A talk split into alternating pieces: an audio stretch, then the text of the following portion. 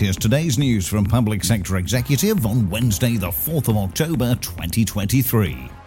Greater Manchester's Mayor Andy Burnham has called for a place based approach to net zero funding. At the Greater Manchester Green Summit yesterday, Burnham said that the approach could double energy savings while also bringing in wider social benefits at reduced costs.